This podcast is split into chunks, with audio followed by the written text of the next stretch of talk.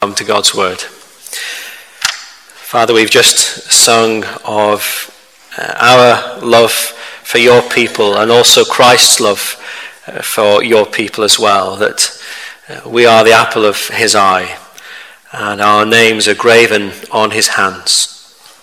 We thank you that from heaven he came and sought us, that we would be his holy bride. And we thank you that he lived and died and rose again, that that would be the case. And Father, now as we come to the words of our Lord Jesus, give us attentive hearts and minds, we pray, and equip us in this time to live for you in this present age as we wait for Christ's return. In his name, we ask all of these things. Amen.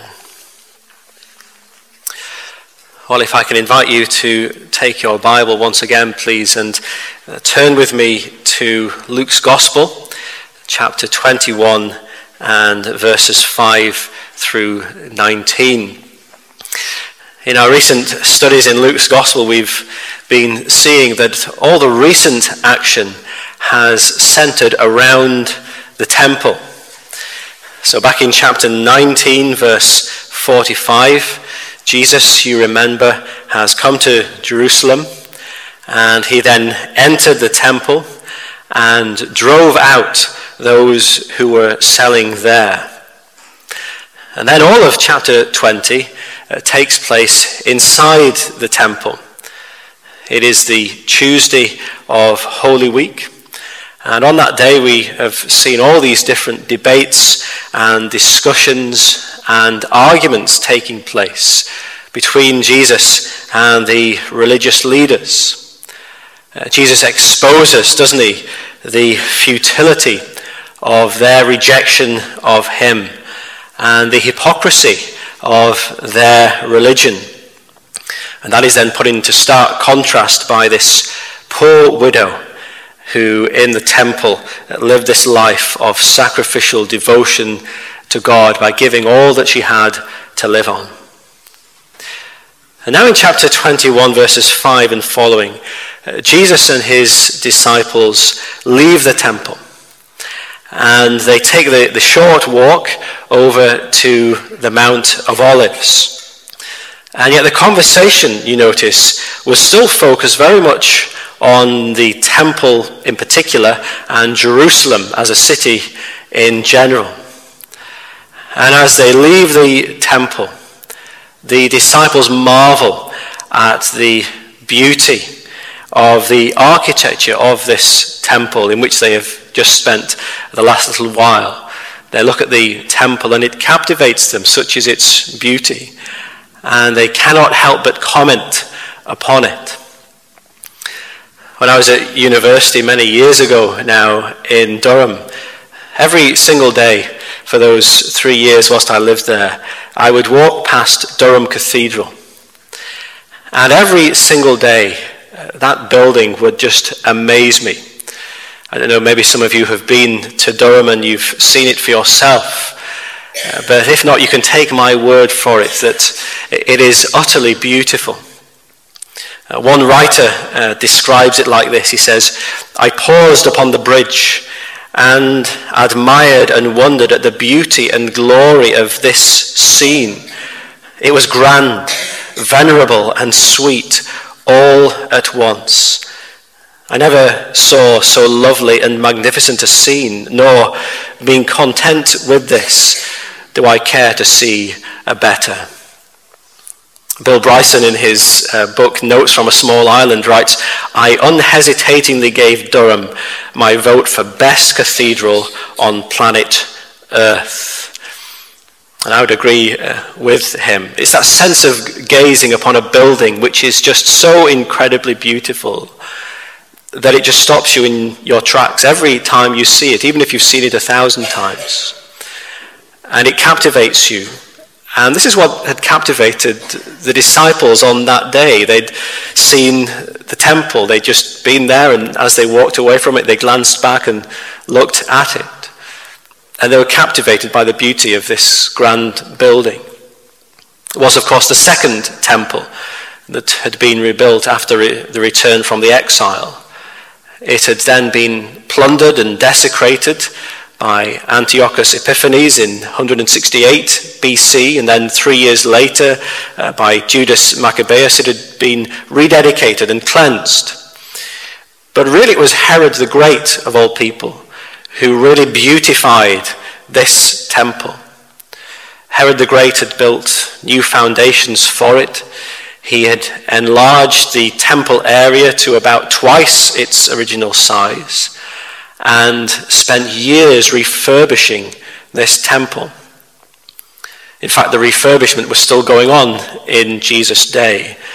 And just listen to how one particular historian from the first century, a man called Josephus, uh, describes the beauty of the temple. He says, The exterior of the building lacked nothing that could astonish either the soul or the eyes for the exterior being covered on every side with massive plates of gold.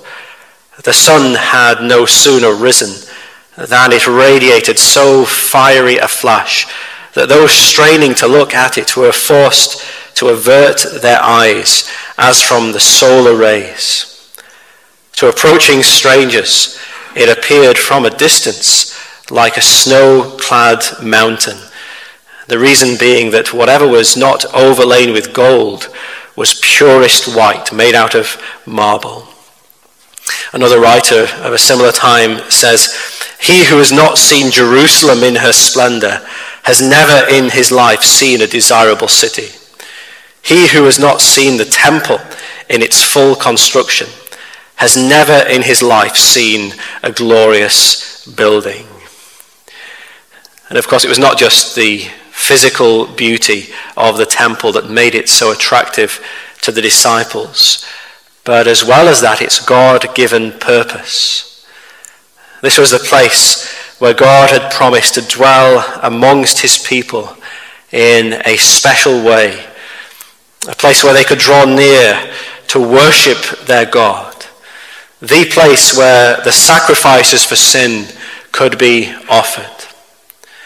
What a special place this was, and the disciples marvel at the temple as they walk along the road that day, glancing up at this magnificent architecture.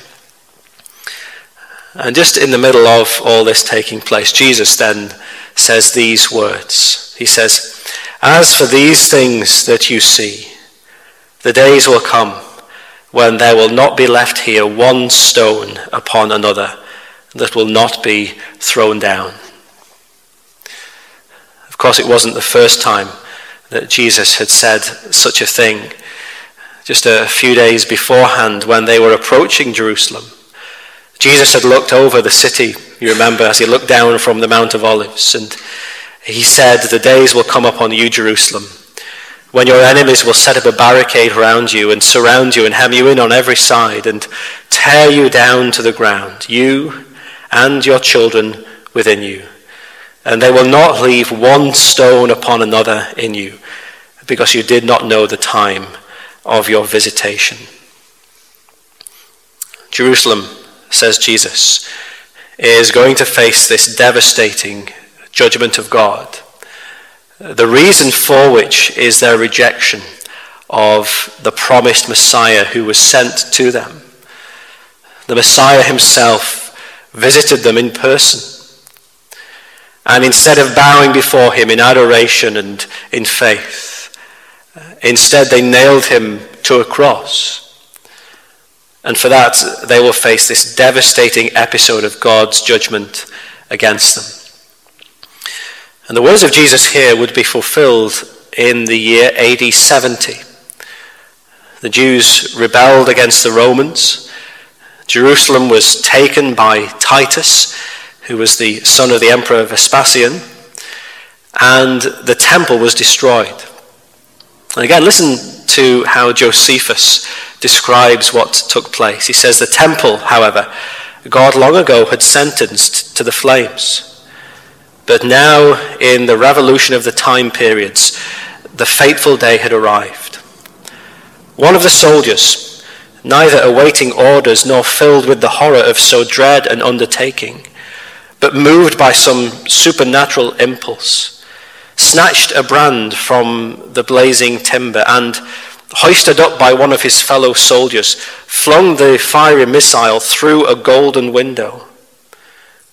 When the flame rose, a scream as poignant as the tragedy went up from the Jews, now that the object which before they had guarded so closely was going to ruin. And as the disciples hear Jesus predicting and prophesying those very events about 40 years in advance, they are, of course, shocked by the very thought of the temple being destroyed. And somewhat understandably, they ask this question Teacher, when will these things be? And what will be the sign when these things are about to take place? It would be helpful for us to compare Luke's account of that question to Matthew's account of it, because Matthew gives us a, a, bit more of a full account of that question. In Matthew 24, listen to how that question is relayed to us. Matthew writes, the, the disciples ask, Tell us, when will these things be? And what will be the sign of your coming and of the close of the age? And you see, from Matthew's account, it becomes clear that the disciples assume that when Jesus talks about the destruction of the temple, he's also talking about the end of the world. They assume that God coming in judgment against Jerusalem would coincide with God coming in judgment against the whole world. Now, they are mistaken in thinking that, putting those two events together. And one of the things that Jesus wants to spell out to the disciples in this ensuing discourse is that the destruction of the temple is not the end of the world. Uh, these two events are in some way related to one another because they are both great manifestations of God's judgment against sin and rejection of Him. But they are nonetheless separate events. Now, for us living today, that's obvious, isn't it? Because we live after AD 70. The temple has been destroyed, and Jesus has not yet returned, and the world as we know it has not yet come to an end. The end of the age has not yet arrived. But to the disciples back in AD 30, that wasn't obvious. For them, the destruction of the temple meant the end of the world. And so Jesus spells it out for them here, doesn't he? Yes, this destruction of the temple would be like the final judgment in some ways, but it is not the final judgment. It would be the end of an era, but it would not be the end of the age. Notice how Jesus makes that clear in verse 9.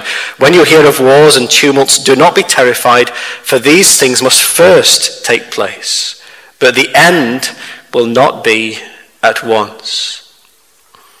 And in the verses that we're looking at this evening, Jesus is telling the disciples about what life is going to be like for them in the days leading up to and surrounding those terrible events of AD 70. Of course, Jesus didn't tell them when exactly it would be, but he's teaching them concerning it nonetheless, preparing them for it, telling them how to live in light of those days. And notice that Jesus points out three different things here that are going to characterize those days. And in each case, he tells his disciples how to respond to these things. And whilst Jesus is speaking about a specific event and period in history, nonetheless, of course, these things do apply to us as well. There are lessons for us to learn about what it means for us as God's people to live in the world today. And so, first of all, Jesus says that those days are going to be characterized by false teachers. History is, of course, littered, isn't it, with people who have claimed to be the Christ, people who have claimed to be Jesus come back again, uh, Uh, people who have claimed to have some special insight about when exactly the second coming is going to be, when the end of the world is going to be. And clearly, things were no different in the first century. Jesus says that many would come in his name saying, I am he. The time is at hand. In those tumultuous days leading up to the, Jew, the destruction of Jerusalem, Jesus says all sorts of charlatans would crop up and they would try and gather a, following by making these claims about themselves and about what they knew concerning the future. These types of false teachers tend to crop up more often when things are in turmoil, don't they? Jesus is saying there will be much false teaching, many false teachers in those days leading up to the destruction of Jerusalem. And it's for that reason that Jesus gives this piece of wise advice to his followers. He says, See that you are not led astray. Do not go after them. Jesus is saying to them, if some teacher comes on the scene declaring that he is the Christ, come back again, or that he knows for certain sure that the end of the world, the end of the age is going to take place on such and such a date, or within a, a certain amount of time, simply ignore them, says Jesus. He is a false teacher. And it is very easy to see how this teaching applies for us as well, isn't it? Because still, 2,000 years later, we have the same kinds of teachers. They fill arenas and they occupy television channels, they spread their teaching across the internet and so forth. And some of them are clearly bonkers. You just need to watch them uh, to see that. But some of them are very persuasive. Some of them can be very convincing. And the telltale sign is the fact that they claim to have some special information that hasn't been revealed to the rest of us in Scripture. They have some extra insight, some special word that only they can tell you about the end of the world or such like. Jesus says here, be on your guard against teachers like that. See that you're not led astray. Do not go after them. And then, secondly, Jesus says that these days leading up to the destruction of the temple are going to be marked by great upheaval. That's in verses 9 to 11. Jesus speaks there, doesn't he, of wars and tumults and nation rising against nation and kingdom against kingdom and earthquakes and famines and pestilences and so forth. And as Jesus spoke these words, uh, the Roman Empire had been enjoying a long era of peace. And yet, fast forward about 40 years, and things would look very different. In fact, at one point, the Roman Empire had four different emperors within the space of a single year. There would be much political upheaval going on in the world in those days, says Jesus. And not only that, but also the natural world would be in upheaval as well. Jesus mentions there would be earthquakes, there would be famines, pestilence, and so forth. These would be days of great upheaval in every sense. And it wasn't a sign that the world was about to end. These things must first take place, but the end will not be at once, says Jesus.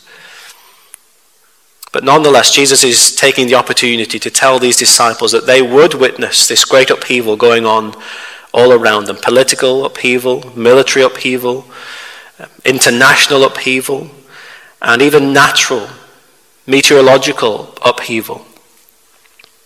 How should they respond to living in a world like that, a chaotic world, a world in turmoil? Well, Jesus says in the middle of verse 9, do not be terrified. Do not be terrified. I like how Sinclair Ferguson puts it. He, he says, faith and panic are never happily married.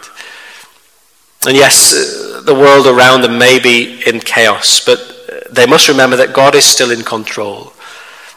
He's still working his purposes together throughout history. He's still working for their good. And so, even when there is great upheaval in the world all around them, uh, do not be terrified, says Jesus. Trust in God. Again, we can apply Jesus' advice to the disciples to ourselves, can't we, living in our days? The world around us is still characterized by these same things there are still wars and tumults and rumors of wars. Nation still rises against nation. Natural disasters still devastate the world. And it doesn't necessarily mean that the world is about to end very soon. The second coming is, is just round the corner. It could happen, but these things don't necessarily imply that. So don't listen to those who, who say that they're ever so sure that Jesus is about to return because of something that they've seen on Sky News or whatever. No, these things must happen first. The end does not come all at once.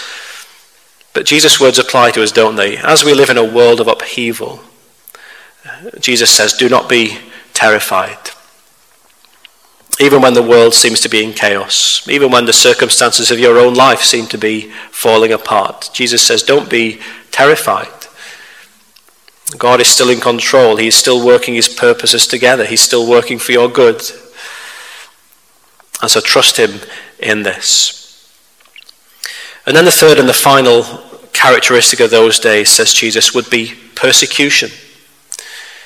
And that's in verses 12 to, through to 19. I want you to notice here that there are three different types of persecution that Jesus mentions.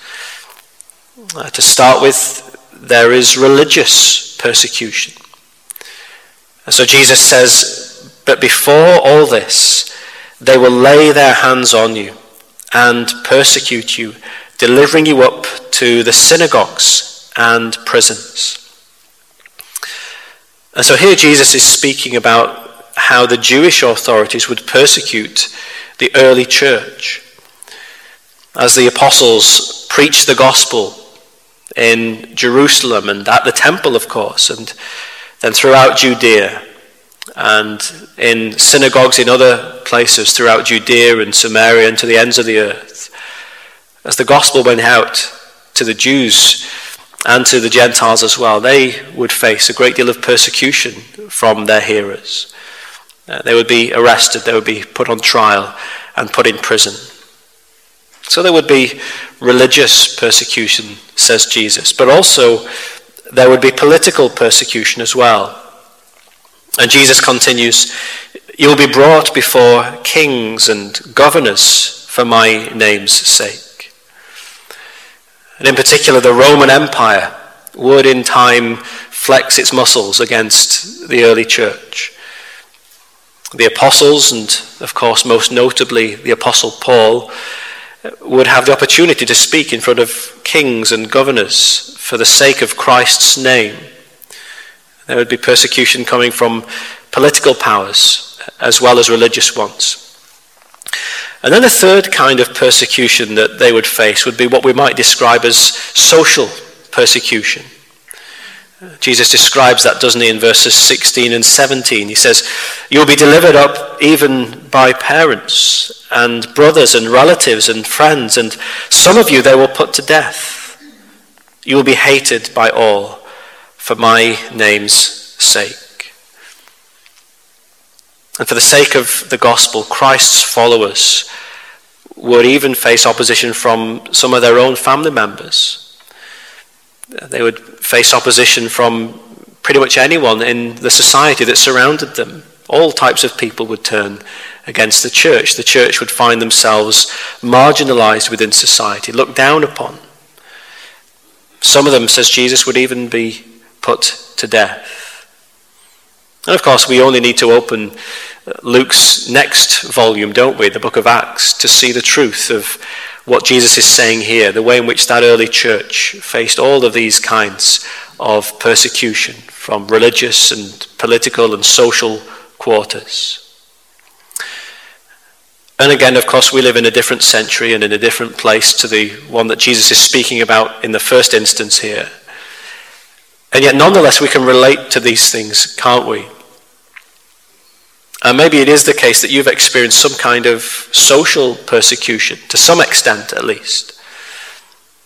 Maybe not to the extent to which Jesus is speaking here, but in a real sense nonetheless. And that is that maybe members of your own family or some of your friends, they just make fun of your faith. They exclude you in some way. You feel on the margins of things, or people at school or at work ridicule you for being a Christian. Or in society in general, we see the church mocked and criticized. Now, it might be at a low level in our circumstances, but it is a form of social persecution, isn't it? And of course, in other parts of the world, it is far worse than anything we experience here. Our brothers and sisters in other parts of the world face much more extreme forms of religious, political, and social persecution, some of them put to death. It is a daily reality that the church faces, isn't it? How do you respond to living in a world like that, a world where persecution is always a possibility? Well, again, there's advice that Jesus has here for his followers. And notice that there are two pieces of advice that Jesus offers to his followers as they face persecution, as they face opposition from all quarters of society. First of all, in verses 13 to 15, Jesus says, with his help, take the opportunity to witness. With his help, take the opportunity to witness. Jesus says, This will be your opportunity to bear witness. Settle it therefore in your minds, not to meditate beforehand how to answer. For I will give you a, a mouth and wisdom, which none of your adversaries will be able to withstand or contradict. It's very striking, isn't it, that Jesus describes persecution not as a threat, but as an opportunity for the church. Of course, it is a threat as well, but Jesus describes it here as an opportunity. He says, This is the opportunity that you can speak to those around you about the gospel, even speak to those who are persecuting you about the gospel. And that sounds very scary, doesn't it? And yet, notice that Jesus promises here that his people will not be left on their own as they seek to do this. They don't have to witness in their own strength. No, Jesus says that he himself will be with them by his Spirit, and he will give them a mouth and wisdom. He will guide his people, he will use them in his purposes, in sharing the gospel, even with those who are hostile. That's encouraging for us to hear, isn't it? Whenever we face hostility or opposition from those around us. This is an opportunity we've been given to witness to them. And as we do so, the Spirit of Christ is with us to help us, with, with His help, take the opportunity to witness, to speak for Christ. And then, last of all, the, the last bit of advice that Jesus offers to his disciples here is there in verses 18 and 19. By Christ's strength, endure. By Christ's strength, endure. And so Jesus says, But not a hair of your head will perish. By your endurance, you will gain your lives. Now, this is maybe a surprising thing for Jesus to say, because, of course, in the previous verses, Jesus has just said, hasn't he, that some of his followers will even be put to death. And it should make us ask, well, how can Jesus say in the very next breath, but not a hair of your head will perish? And by your endurance, you will gain your lives. And of course, what Jesus means here is that ultimately, despite any opposition and suffering and persecution, ultimately, nothing will separate us from his love. Not tribulation, nor distress, nor persecution, nor famine, nor nakedness, nor danger, nor sword, nor indeed anything else in all creation. Yes, the church will face persecution and terrible persecution on occasions. But there is a promise here, isn't there? That as they trust in Christ, He is watching over them, sustaining them, preserving them, carrying them through, giving them the endurance that they need to keep going and to keep speaking for Christ and living for Christ in a hostile world. And that by that God given endurance, they will gain their lives. What a great promise that is to us, uh, to comfort us and to encourage us as we face opposition from the world around in whatever form that may take, whether it's religious or political or social persecution. that those who, by Christ's strength at work within them, endure through that persecution and that opposition, they will gain their lives. That is, they will enter finally into the full benefits of their salvation in the end. Life in all of its fullness, forevermore, with our Saviour. Let's pray together as we close.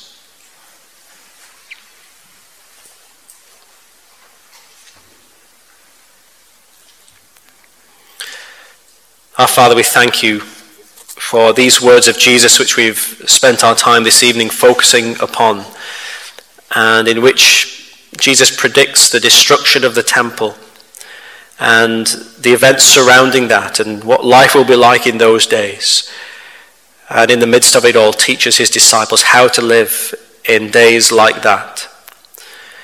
And we thank you that his words are so relevant to us even now, 2,000 years later. And we still live in a world where there is false teaching, and there is great upheaval, and there is much persecution.